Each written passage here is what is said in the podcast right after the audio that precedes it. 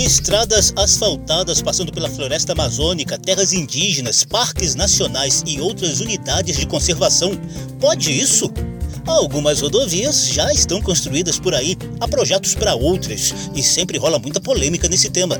Eu sou José Carlos Oliveira e te convido a conferir esse Salão Verde com foco nas estradas em áreas ambientalmente protegidas. Salão Verde, o espaço do meio ambiente na Rádio Câmara.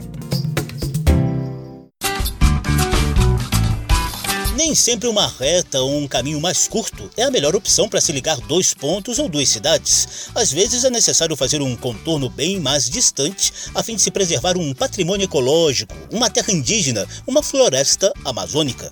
Esses exemplos não são aleatórios, não.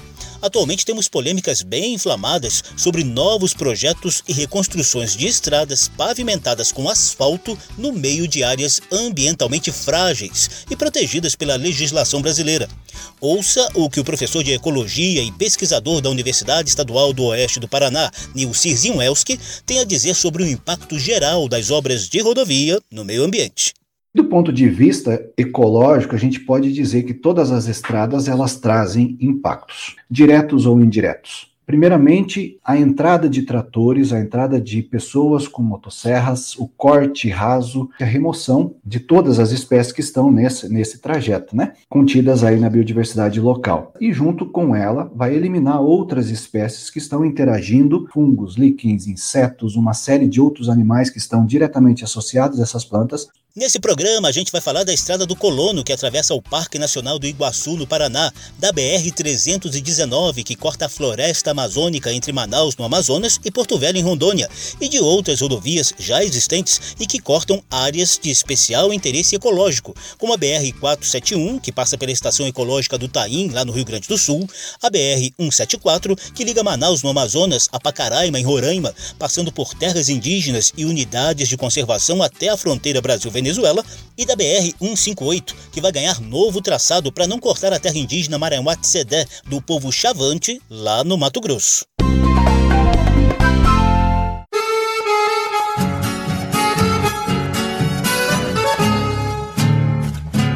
A gente começa falando da Estrada do Colono, que faz parte da PR-495, uma rodovia estadual do Paraná. O trecho da Discórdia tem 18 quilômetros dentro do Parque Nacional do Iguaçu, uma área de Mata Atlântica considerada patrimônio mundial pela Unesco e uma das unidades de conservação da natureza mais visitadas do Brasil. O trecho entre os municípios de Serranópolis e Capanema está fechado desde o fim dos anos 80 a partir de iniciativas do Ministério Público Federal contra o desmatamento na região. Houve uma reabertura ilegal em 1997, até que em 2001 uma ação conjunta de IBAMA, Polícia Federal e Exército garantiu o fechamento definitivo da Estrada do Colono. Desde então, o Congresso Nacional analisa projetos de lei para voltar a permitir a circulação de veículos nesse trecho. Um dos principais argumentos é que, sem a estrada do Colono, os 18 quilômetros entre Serranópolis e Capanema se transformaram num trajeto de 170 quilômetros, que é a distância para se contornar o Parque Nacional. A proposta com tramitação mais avançada é do deputado Vermelho, do PSD do Paraná, Além da reabertura da Estrada do Colono, Vermelho sugere a criação de uma nova modalidade de unidade de conservação, a Estrada Parque. O Parque Nacional do Iguaçu no Brasil tem 172 mil hectares. Do lado de lá tem a Argentina, com 67 mil hectares. E lá na Argentina existem duas estradas que cortam o parque de cabo a rabo. O que, que se busca hoje? Dar uma oportunidade para o estado do Paraná e para essas comunidades do oeste e do sudoeste desenvolver o turismo de natureza. Nós temos tantos modelos de estradas ecológicas corretas e tantas estradas parques abertas. O Brasil são 25 estradas parques e todas responsáveis. Nós não podemos aqui deixar essa oportunidade de agregar riqueza, renda e turismo ao estado do Paraná, essas regiões. Quem cuida do parque são os lindeiros, é o povo do oeste e o povo do sudoeste. Esses sim são os verdadeiros guardiões do parque, da natureza. Essa estrada é anterior ao parque. Ninguém edificou uma estrada no parque. Edificaram um parque em torno da estrada. Essa é a verdade. Já existia a estrada e aquela região foi transformada em parque. O projeto do deputado Vermelho tem o apoio de empresários e algumas prefeituras da região. Eles garantem que, se for reaberta, a estrada do Colono terá apenas tráfego de veículos de passeio e de turismo.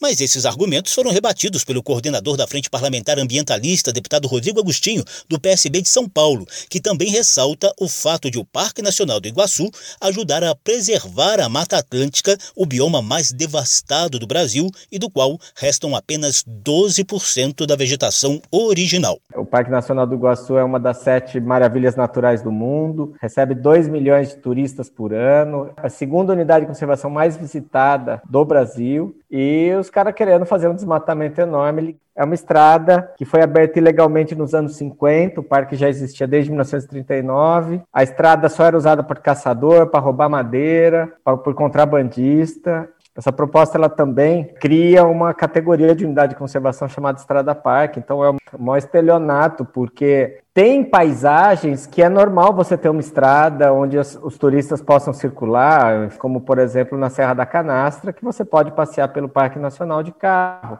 Mas você criar uma figura de unidade de conservação e chamar isso de Estrada Parque, ou chamar uma estrada de unidade de conservação é a coisa mais cabeluda que tem.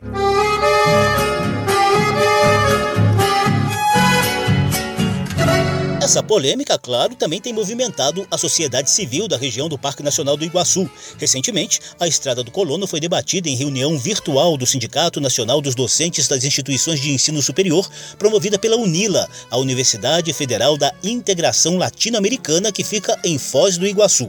Durante o debate, o professor de Ecologia e Gestão Ambiental da Universidade Estadual do Oeste do Paraná, Nilcir Zinwelski, falou do impacto ambiental da estrada do colono, sobretudo na fauna e na flora. O desmatamento que a abertura dessa estrada causaria seria em torno aproximadamente de 50 campos de futebol. E esse desmatamento vai causando outras consequências, né? A gente vai ter alteração da cobertura vegetal, maior entrada de luz, a gente vai ter os ventos que são quebrados lá na borda da floresta, agora eles vão poder entrar mais na floresta, a temperatura vai ficar maior, você tem maiores descargas de água, que um solo mais compactado, a menor percolação, né, da água no, no solo, então isso vai ter águas lixiviando, erodindo ali o terreno e avançando né, para a parte da mata. Você vai ter aumento da radiação local e isso vai favorecer espécies colonizadoras, como gramíneas, por exemplo.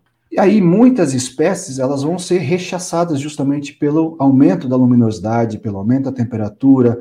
Essa estrada que é proposta cortando os parques, primeiramente ela pode isolar populações, né, diminuindo variabilidade genética, por exemplo. Agora, quando eu coloco, adiciono tráfego, de, mesmo que o transporte seja de veículos leves, você vai ter poluição pela queima de combustíveis fósseis ou pelo derramamento de combustíveis fósseis ou aumento de ruídos. A construção dessa estrada aumentaria com certeza a ocorrência de atividades ilegais, né, como caça, extração de palmito, pesca o professor Neucis Inwelski é autor de artigos científicos e tem pesquisas ecológicas na área do Parque Nacional do Iguaçu desde 2003. Ele também já foi orientador no programa de pós-graduação em Tecnologia, Gestão e Sustentabilidade da UniOeste e no programa de pós-graduação em Biodiversidade Neotropical da UNILA. Zinwelski argumenta que a reabertura da Estrada do Colono é, na verdade, a construção de um caminho novo, extremamente prejudicial à biodiversidade porque o trajeto antigo já foi completamente recoberto pela floresta, pelo processo de regeneração que já tem aí cerca de 20 anos. Então o que a gente tem agora é uma floresta secundária que conecta os dois lados que outrora eram separados. Eu que já andei muito por ali, no local hoje você já tem espécies ameaçadas, né, como cedro, peroba rosa. A gente encontra registro de várias espécies animais, como onças, cateto, ança, anta, a paca, diversos insetos e grupos de insetos que a gente está estudando agora. Já o deputado Vermelho, autor da proposta de Estrada Parque do Colono, contra-argumenta citando o que chama de benefícios socioeconômicos do projeto e o apoio empresarial, como é o caso da hidrelétrica binacional de Itaipu. Estamos no ano de 2021 e se não tivermos competência e capacidade de construir uma estrada ecologicamente correta, podemos devolver o Brasil aos índios. Na verdade, há muita gente envolvida sim, como a Itaipu que quer criar um projeto internacional buscando o melhor projeto sustentável, unindo a humanidade com a natureza Vejam tantas estradas que existem nesse Brasil, a exemplo da estrada da Imigrantes. A Argentina tem duas estradas dentro do mesmo parque, e no entanto a Unesco não tirou o patrimônio da humanidade deste parque. Salão Verde. Antes de passar as polêmicas em torno de outra estrada em reconstrução, a gente relembra algumas rodovias já consolidadas no país e que têm alguns dados preocupantes nos trechos em que atravessam áreas ambientalmente protegidas. Geológicas. Novidades e curiosidades sobre a dinâmica do planeta e da natureza. Geológicas.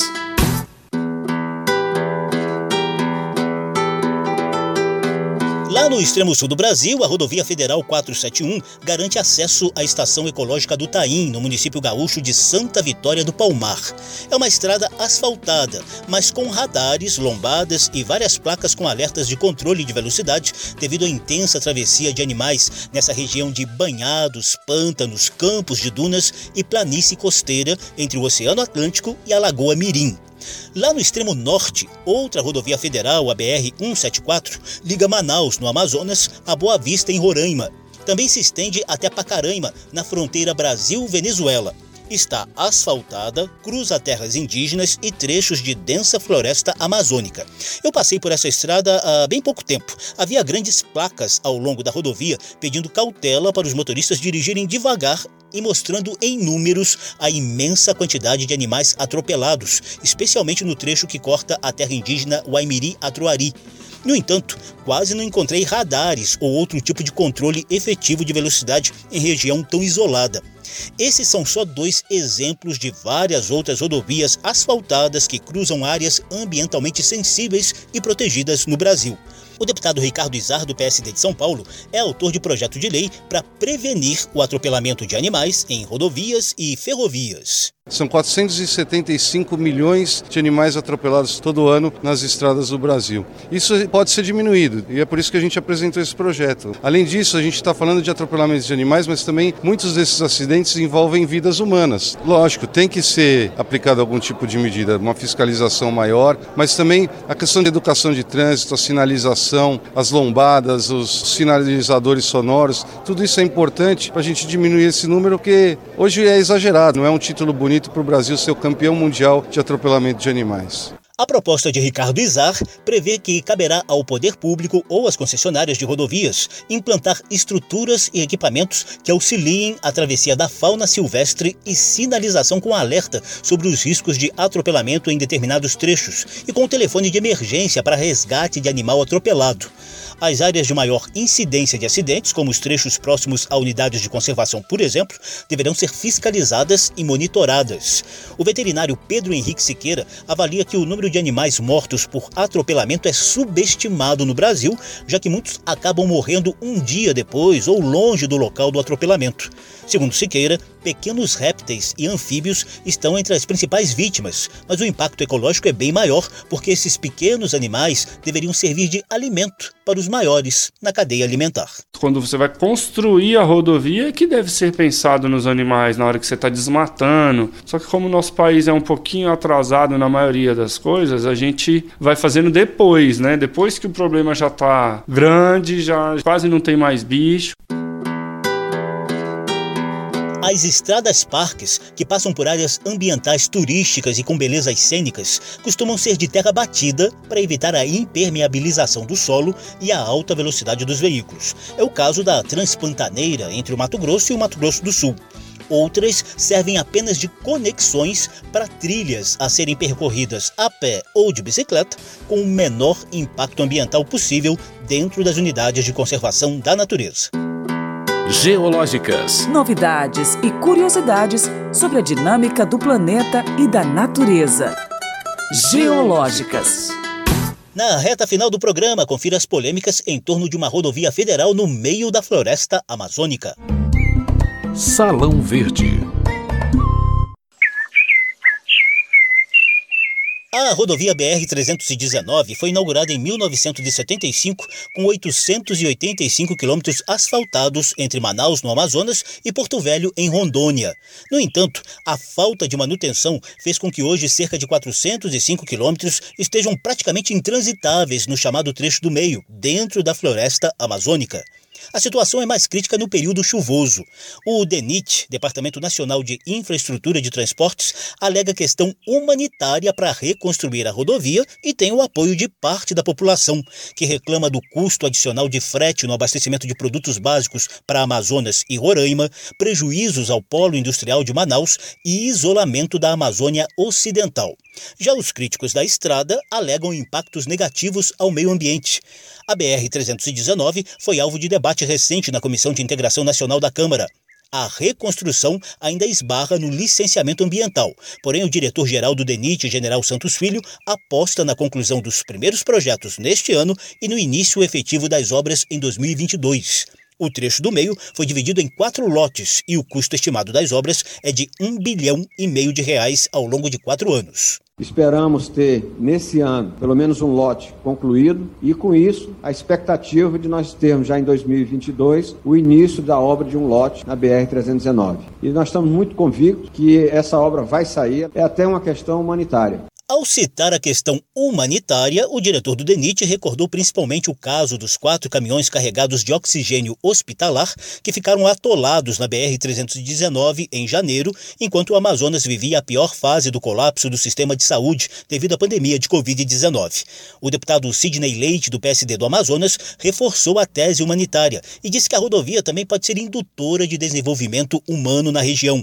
O deputado José Ricardo, do PT do Amazonas, também é favorável à obra, mas alerta quanto aos possíveis impactos negativos. Isso é uma questão indígena muito forte também no nosso estado. Temos que ver também que existe certos interesses e empreendimentos ao longo dessa estrada. A região amazônica é muito sensível. Os estudos todos mostram como há uma fragilidade, vamos falar assim, na medida que certos empreendimentos possam ser implantados e geram impactos em situações irreversíveis. E a estrada é esse grande vetor de, de muitas possibilidades, de muita coisa boa, mas também de situações que podem criar muita dificuldade no futuro.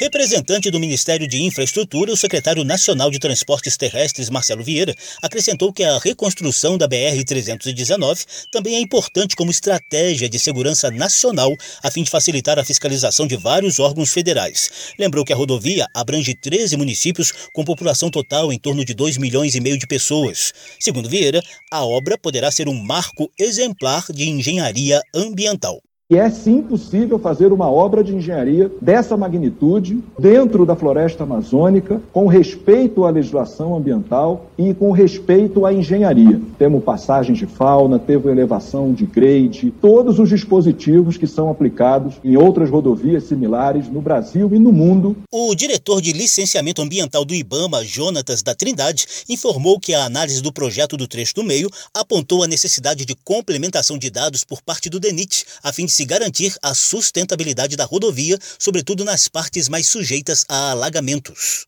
Considerando a existência de unidades de conservação terra indígenas na região, é importante o envolvimento e a participação no âmbito do licenciamento dos entes envolvidos, né? O licenciamento ambiental para o trecho do meio da BR-319 também depende da fase de audiência pública, a fim de ouvir a população, as comunidades tradicionais e outros interessados sobre os impactos imediatos e futuros da obra. Há muita preocupação, por exemplo, com empreendimentos, atividades e agrupamentos que venham a se instalar ao longo e no entorno dessa rodovia embrenhada na floresta amazônica. Recentemente, a Justiça Federal determinou o fechamento do trecho da BR-158 que corta a terra indígena Maraiuá-Sedé, perto de Barra do Garças, no Mato Grosso. A região é ocupada por índios chavantes. O DENIT e o IBAMA elaboraram um novo traçado da rodovia que contorna e não atravessa a reserva indígena. Salão Verde trouxe as polêmicas e os impactos em torno das estradas em áreas ambientalmente sensíveis e protegidas pela legislação. O programa teve produção de Lucélia Cristina, a apresentação e edição de José Carlos Oliveira. Se você quiser ouvir de novo essa e as edições anteriores, basta visitar a página da Rádio Câmara na internet e procurar por Salão Verde. O programa também está disponível em podcast. Obrigadíssimo pela atenção. Tchau. Salão Verde, o espaço do meio ambiente na Rádio Câmara.